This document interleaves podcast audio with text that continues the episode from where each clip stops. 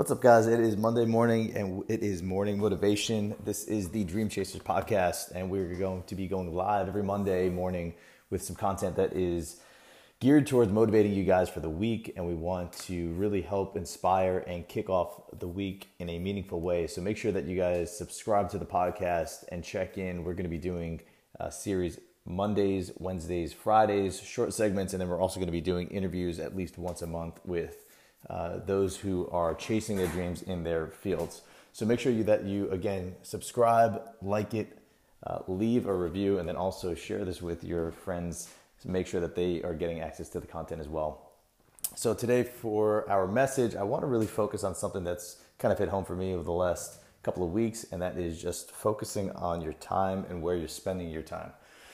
We all know that we have limited amounts of time that we can obviously use within any given day, week, month, year, and we have to be really careful about where we focus our attention. And really the key for me, and I'm going to share just a couple tips and tricks that I think might help you to sort of prioritize this, but the key for me is when I look at it and I think about how I fill my calendar and schedule, I want to make sure that I'm maximizing my time, and I don't just want a calendar that's filled with activities, so to speak, that just keep me busy, right? So what I mean by that is you always hear about people who are, I'm super productive, look at my calendar, it's super busy. But the number one thing you've got to ask yourself is, are those calendar activities that you're putting in, those meetings, those conversations, whatever that you're time blocking, are they actually helping towards generating some form of an income or helping you to make an impact or reach towards a mission or a goal that you're really looking to do or inspire? And if the answer is no, then you 100% should absolutely remove those time blocks from your calendar, right? Because I think end of the day, when you look at what you're really trying to do, what we're all trying to do, it's leave an impact, right? Or at least for me, that's what I'm trying to do. It's leave an impact. It's an imprint that's greater than whatever I can contribute years to come. And so I have to be very, very careful and conscious about whatever I put on my calendar today. There's really two purposes. Number one, I have to, number one, generate some form of an income, and whether that's passive or active income, but whatever those activities are, they have to be looking at a cash flow for me. And secondly, which is maybe more important than the first, but this is the second piece of it, because without the first, obviously can't do everything I do.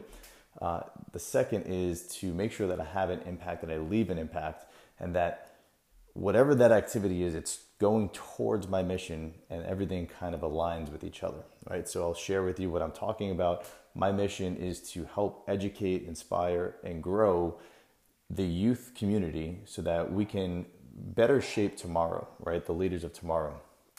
And so everything that I do today, whether it's the Excel to Fitness program as the chapter president, coaching one of their divisions and their schools at Kensington, coaching youth football, which is now 6th grade at Cutterson Middle School, giving back in the community, or even just really doing everything from a podcast talking series, all of that is towards my mission, right? So that checks off box number two.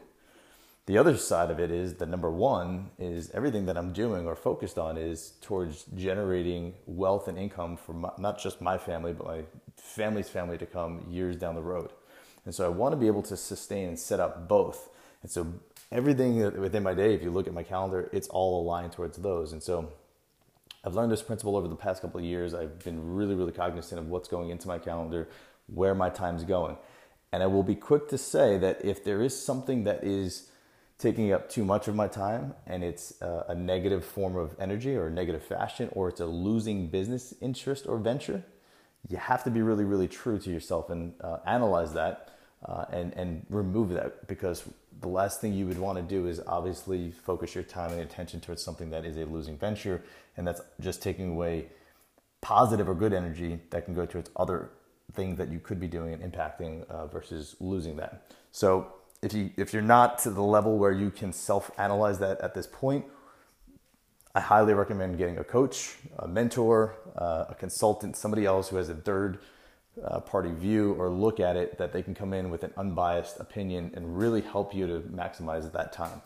So with all of that said, guys, I want you to really take a look at your calendars, be conscious of what you are focusing your attention on, And again, if there's anything that we can help with or share, always reach out, message, leave some comments for us. And also you can reach us at nickbmentor.com. That's the website. That's nickbmentor.com.